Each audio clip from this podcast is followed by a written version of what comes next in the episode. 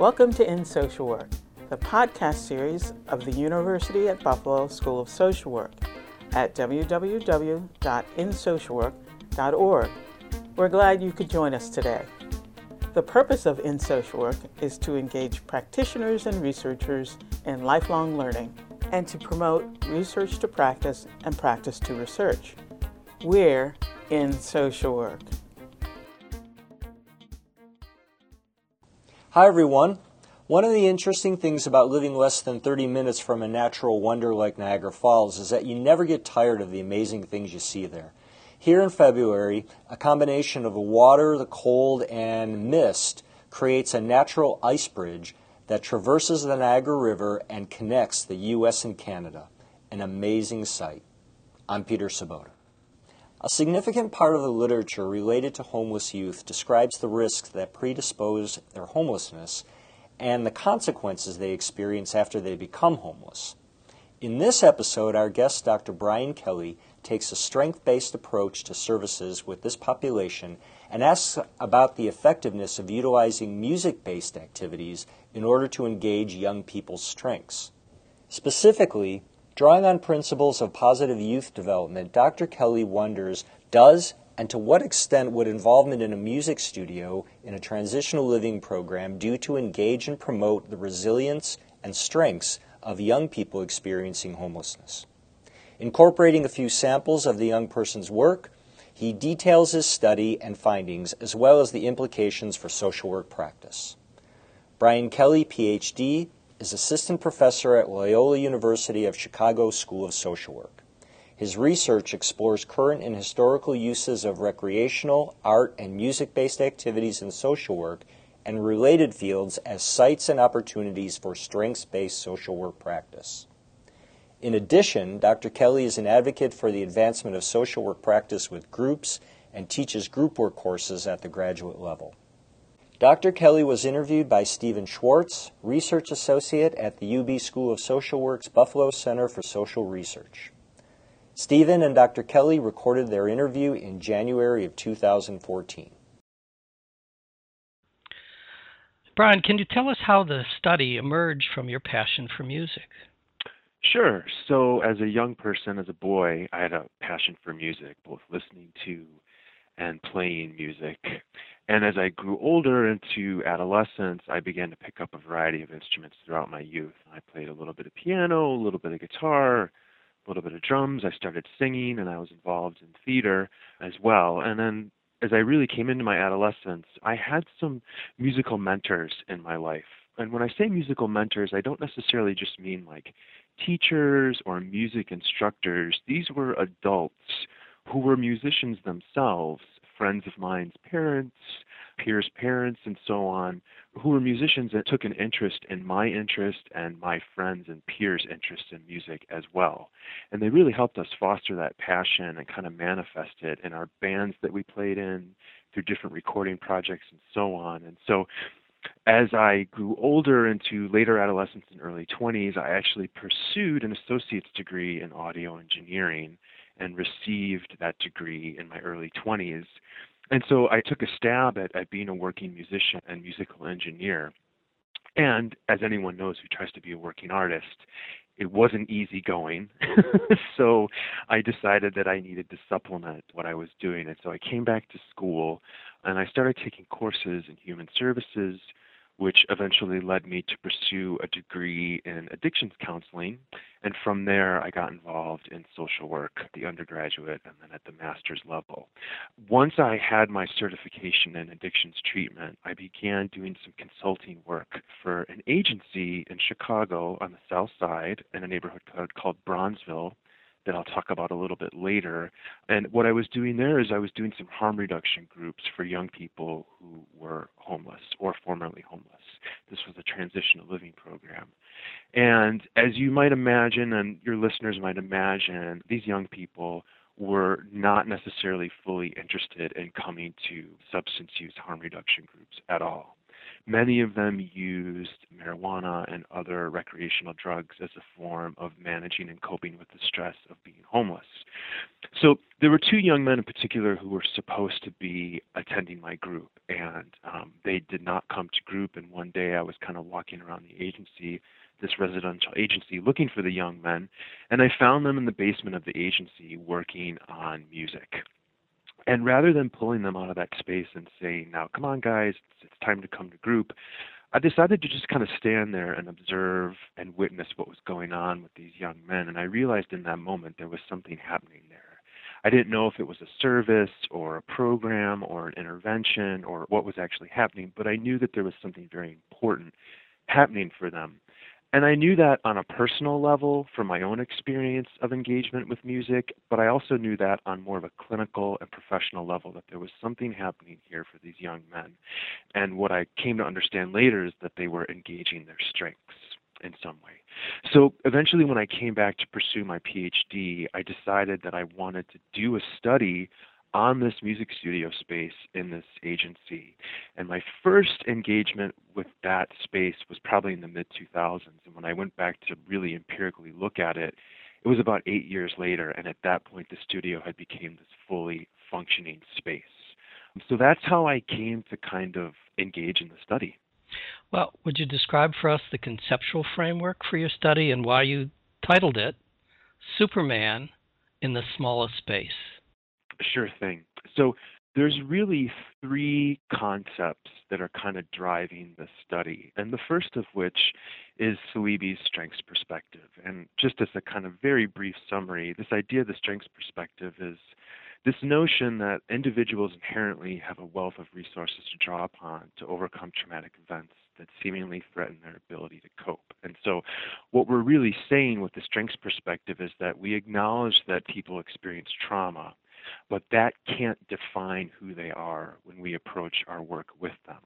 Now, Saleebey is very clear that the strengths perspective leans very heavily on the idea of resiliency. And so, for me, in my study, I was really interested in ecological resiliency because for myself, from my own practice experience and my read of various forms of literature on resiliency, I find that resiliency doesn't just exist within the individual, but it exists within their environment as well.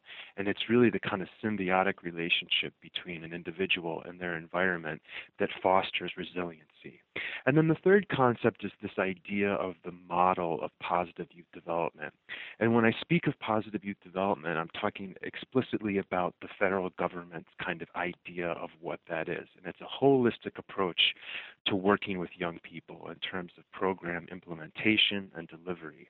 And that holistic approach considers the young person at the biological, psychological, mental, emotional, and spiritual level.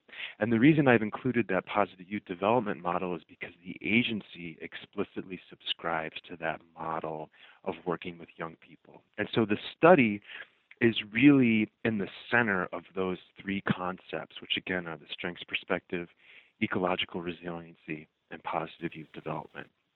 Now, in terms of how the name of the study came about, Superman in the Smallest Space, is actually a quote from one of the young people who I worked with on an audio documentary that actually presents some of the findings from the study. And I'll talk about that audio documentary a little bit more later. But this young person was describing how she felt when she was in the studio, and her name is Smurf. And she talks about the studio being this kind of physically small space but when she's in that space, she feels larger than life because she's able to engage in her passions and what brings her true joy in her life. And that gives her this sense of strength and bolsters her confidence and her ability then to go out into the world and do what she needs to do to function and live. And you reviewed the literature and found some gaps? I did, yeah. And so when we look at youth homelessness literature, I should say, when I look at the youth homelessness literature, but I don't think I'm the only one that has found this, what I found was that the majority of the research really focuses on the risks and consequences perspective, what I call the risks and consequences perspective. And and what that is is that a lot of the research looks at the risks that lead to young people experiencing homelessness, okay? And a lot of that is defined broadly as family conflict in, in many ways. And then what we also tend to see is this writing and research about the consequences that young people experience while they're homeless and as a result of their homelessness. And a lot of that kind of gets categorized into medical and behavioral health problems and also criminal um, justice involvement for young people. Now, having said that, there is some literature that looks at the strengths of young people experiencing homelessness, but it's a fairly small body of literature. Another body of literature I looked at was the literature exploring and looking at homeless youth services. And what I found is that there's very little empirical work regarding the effectiveness of services for young people experiencing homelessness. And the third body of literature I looked at was literature exploring the utilization of recreational art and music based services in social work and related fields. And what I found was that we, as social workers and other related disciplines, are using recreational art and music based activities to engage adults and young people quite often. And so to kind of review these gaps, again, what I found was that youth homelessness literature is primarily framed from a risks and consequences perspective. There's little empirical knowledge regarding the effectiveness of homeless youth services. And again, social work and related fields are effectively using recreational art and music based services to engage young people's strengths. So, how did you go about addressing these gaps that you found in the literature? Well, I, set out to do a couple things very intentionally, Steve. What I wanted to do was I wanted to challenge the focus on risks and consequences and actually delinquency as well in youth homelessness research. I wanted to develop a study that would add to the growing empirical literature on the strengths and accomplishments of young people experiencing homelessness. I sought to contribute to the growing knowledge base on homeless youth services. And I also wanted to develop a study that would explore music based services as a way to engage young people experiencing homelessness strengths. And so I developed three research questions.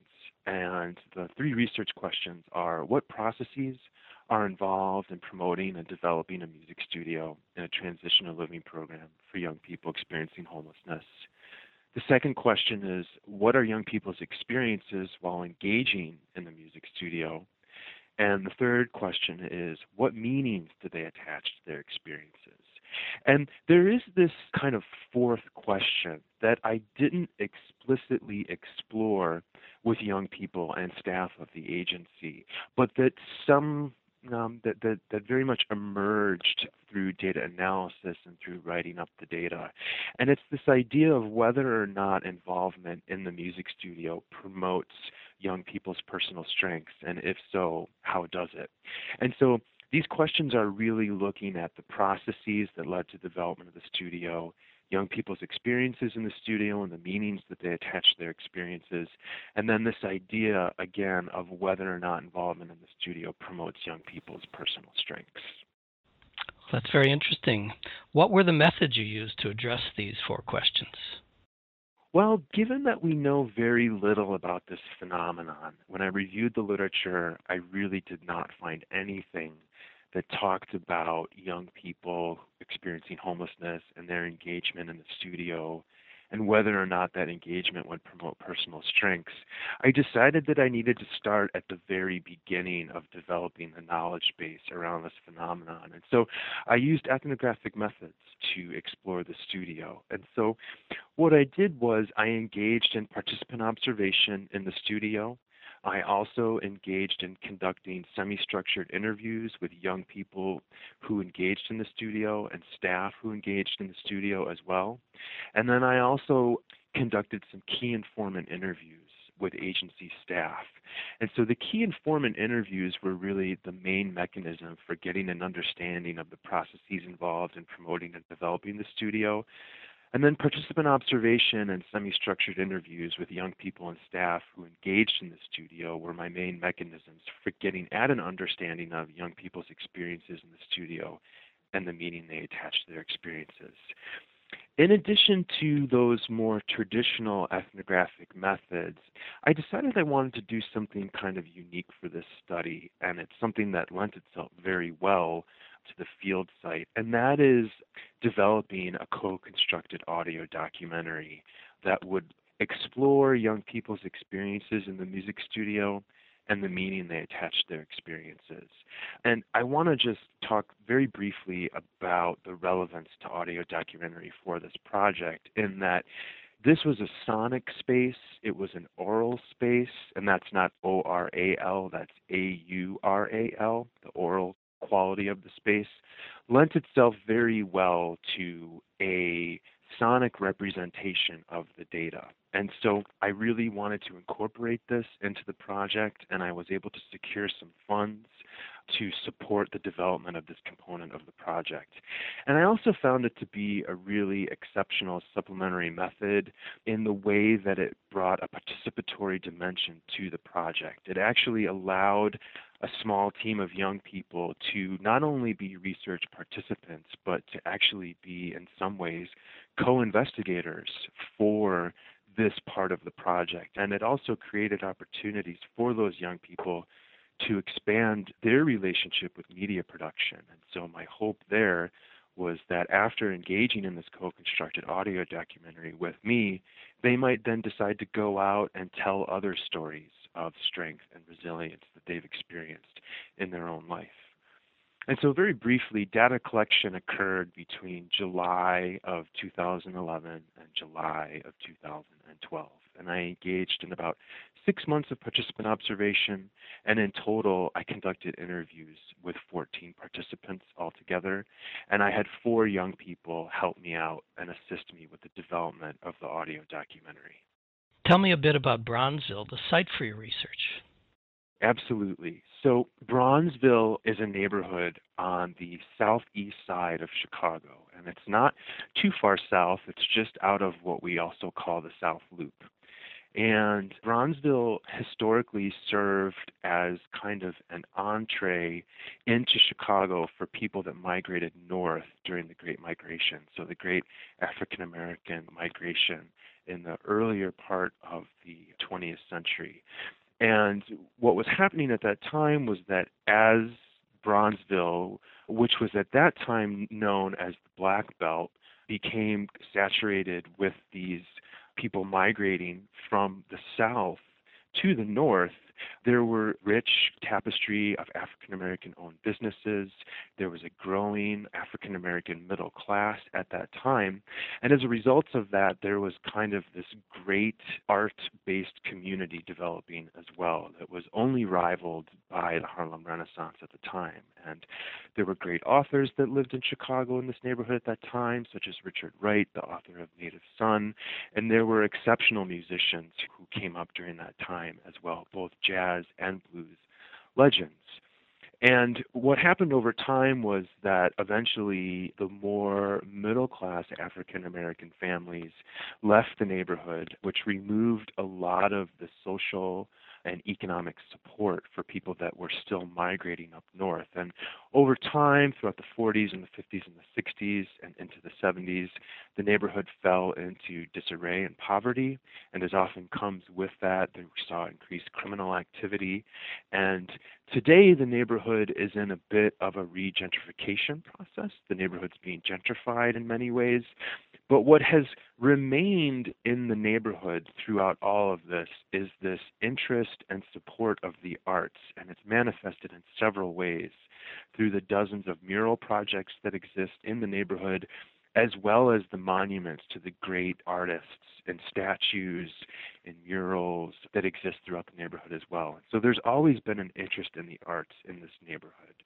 And it's interesting to me that this agency that's centered in this neighborhood is aware of the rich history of music and art that exists in that neighborhood. And that when I interviewed staff about the development of the studio, many of them cited the pride that they have, that they reside, the agency resides in Bronzeville, and that they're able to have this kind of art based, music based space within the agency and see it as an interesting thread between themselves and kind of pulling the legacy of Bronzeville and Bronzeville's support of the arts through into their agency. And I'll tell you a little bit about the studio as well. So, the studio is a shared space, it's a flex space, and it serves as a conference room for the agency by day and a studio for the young people to engage in by night. And it's a very kind of naturally lit room with lots of windows, and the studio equipment exists in a locked box that the young people go through an orientation and a training that they can have access to the equipment.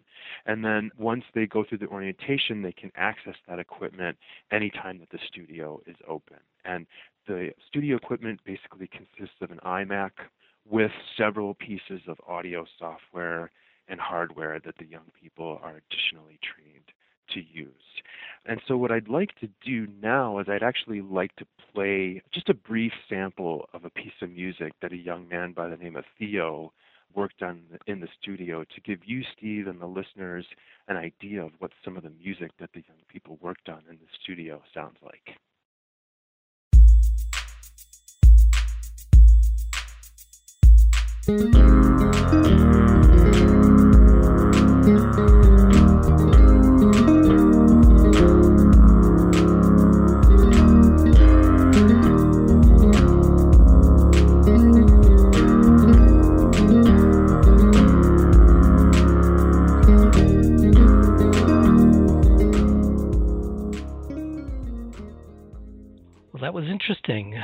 Tell us what were your findings that addressed the four research questions that you asked? Sure. So the first research question, which is this question, and I use semi-structured interviews with staff members to explore this, we're looking at the processes involved in promoting and developing the music studio. And so what I found was that key informants described how the music studio developed by applying a positive youth development informed strengths based approach to programming that explicitly promoted holistic services. And when I speak of holistic services, that includes educational, recreational, and vocational services. Now, it wasn't just the development of those programs, but it was also the inclusion of young people at the table with their little voices being included in program development. And so this is one of the key things about positive youth development, and I saw it manifesting in many ways in the interviews that I did with staff, is that it wasn't just about developing programs that young people were interested in, it was about bringing them into the program development process. Now, it wasn't just bringing young people into program development, though, that really led to the development of the space. There was also a staff member by the name of Herman who played an intrinsic role in the development of the studio, and he served as the studio advocate. And so it was really the synthesis of those kind of three things this commitment to positive youth development, the promotion of holistic services and the inclusion of young people's voice in the development of those holistic services, and the studio advocate on staff that really promoted the development of the music studio space. In terms of the second question, looking at young people's experiences in the studio, what I found were that young people really engaged in three different types of activities or experiences in the studio space. And those were collaborative and independent music production, reciprocal music education, and reflexive music appreciation. And I'll walk through each of those briefly. So, in terms of working collaboratively, what I found was that young people sought each other out and developed collaborations based on existing skills that they had. And those skills could be singing, they could be playing an instrument, they could be beat production, or they could have been mastering or music engineering skills. And in seeking each other out and developing these collaborations, they developed various roles in the studio. That could be one of producer or one of performer, for example. And as they developed these roles, they formed connections with each other and they engaged in various forms of creative expression and had fun while they were doing it. In addition, they experienced relational challenges and frustrations within their collaborations. And what I found was that these relational challenges and frustrations often provided young people with opportunities to develop important interpersonal and intrapersonal skills including the ability to compromise and negotiate, increased confidence in one's role within the collaboration, and also the ability to persevere and work under pressure. Now, in terms of working independently, what I found was that young people experienced and worked through significant technical challenges that provided them with opportunities to develop intrapersonal as well as interpersonal skills. And whenever I talk about this working independently and overcoming technical challenges, I always think back to a young man by the name of Marcus who would spend hours in the studio working through technical challenges. He, in particular, was interested in beat production and would always butt up against challenges in working with the software that he used. And he would use YouTube videos, he would pull on other young people and ask their thoughts and try and get their feedback. And he just would not give up until he overcame the challenge. And the feeling of confidence and support that manifested in him in working through these challenges was a really strong indication to me that he was developing interpersonal skills as he was overcoming these challenges. And then, in terms of the interpersonal skill development, he would then go out, pull young people in, and demonstrate to them and then teach them how they too could do the skill that he had just developed. And so, what he was doing in many ways was demonstrating another tenet of positive youth development and sharing the mastery of that skill with other young people. Now, in terms of music education in the TLP Music Studio, it's a reciprocal process, right? And it's this idea where staff educate young people, and then young people educate themselves and others, including staff.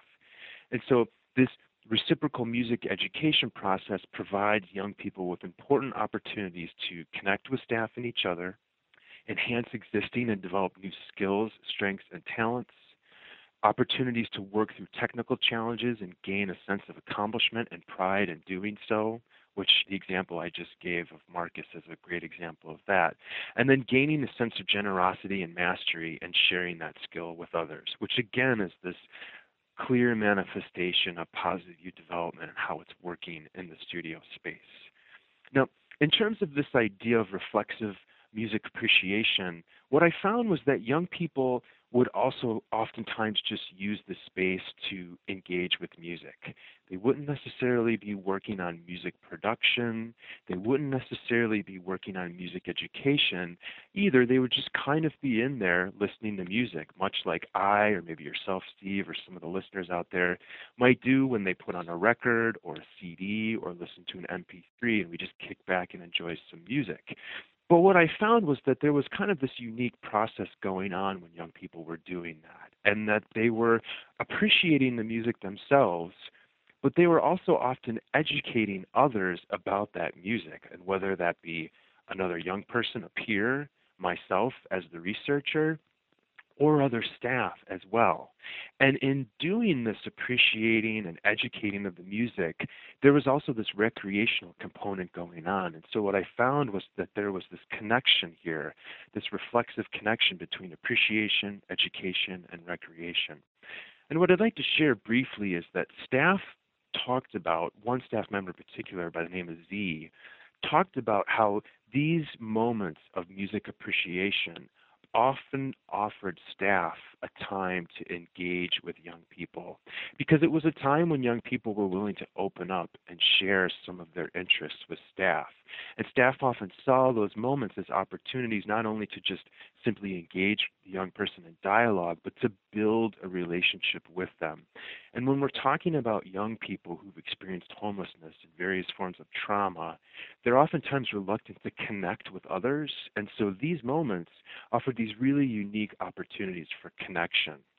And what I'd like to do now is I would like to play another sample of music that was developed in the studio. And this track is called It's On, and it was developed by Marcus. And one of the reasons I really like this track is that it's, it's a very upbeat piece, and he played it quite often, and he was really proud of this. And this piece is the result of some of Marcus's very hard work in overcoming some technical challenges. Let's give it a listen.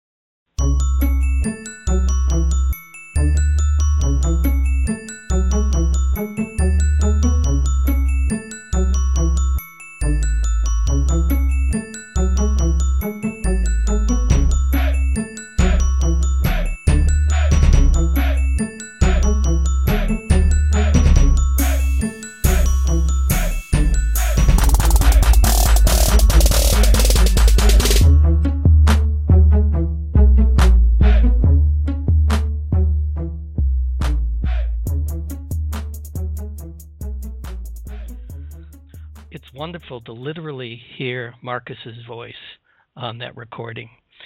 Well, maybe you could pick up and give us some of your findings on the third question that dealt with what were the meanings that young people attached to their experiences. Absolutely. And so I'll note that these findings really resulted out of the conversations that I had with young people. And so it was those kind of micro conversations that occurred during observations and then the lengthier, more in depth conversations that we had during interviews. And so young people described and framed their experiences in the studios as opportunities for connection and engagement with other young people and staff. They also talked about their experiences in the studio as opportunities for expression and as a space for um, creativity, and specifically that the studio served as a creative outlet for them. They also described the studio as a place where they experienced technical and relational challenges and frustrations, but they really noted that through working through these challenges and frustrations, they ultimately describe the studio as a space of opportunity where they can connect, engage, and creatively express themselves by collaboratively or independently engaging in various forms of music production, education, and appreciation. And then, in terms of this final research question, that again, I didn't explicitly ask young people or staff about, but that kind of emerged through data analysis and writing up the data, this idea of whether or not involvement in the studio promotes personal strengths, and if so, how did it?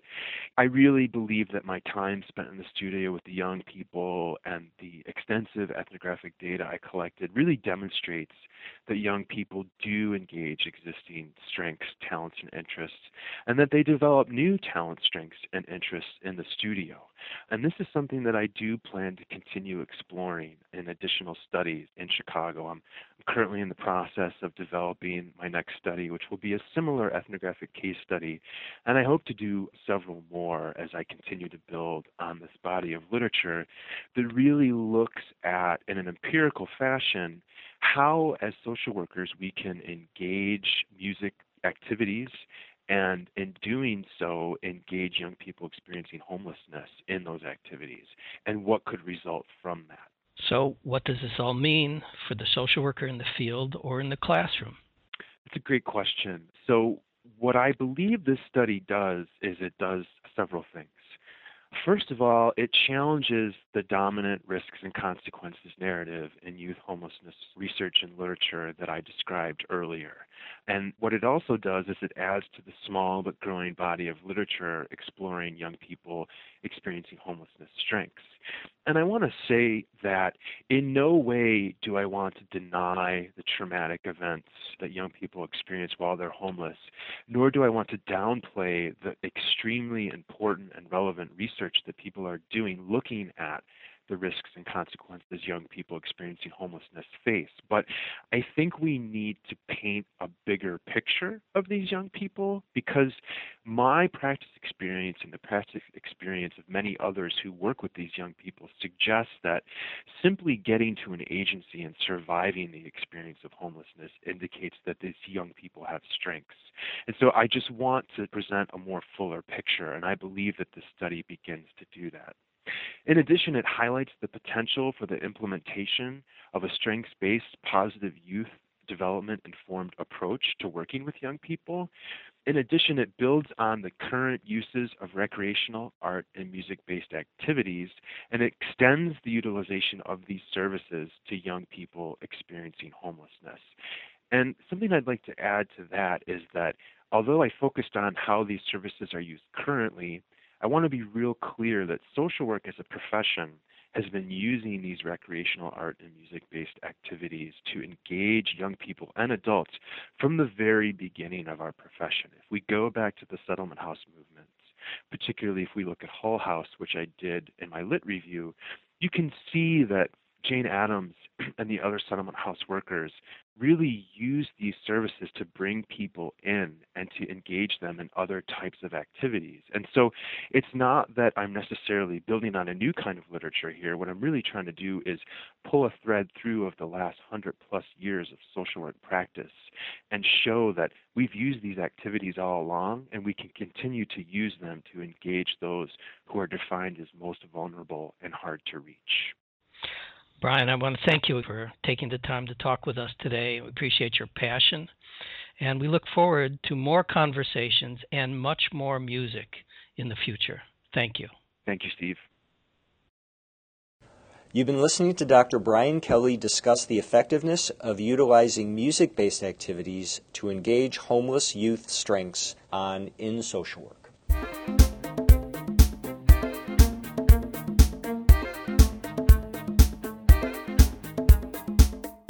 Hi, I'm Nancy Smyth, Professor and Dean of the University at Buffalo School of Social Work. Thanks for listening to our podcast. We look forward to your continued support of the series. For more information about who we are as a school, our history, our programs, and what we do, we invite you to visit our website at www.socialwork.buffalo.edu.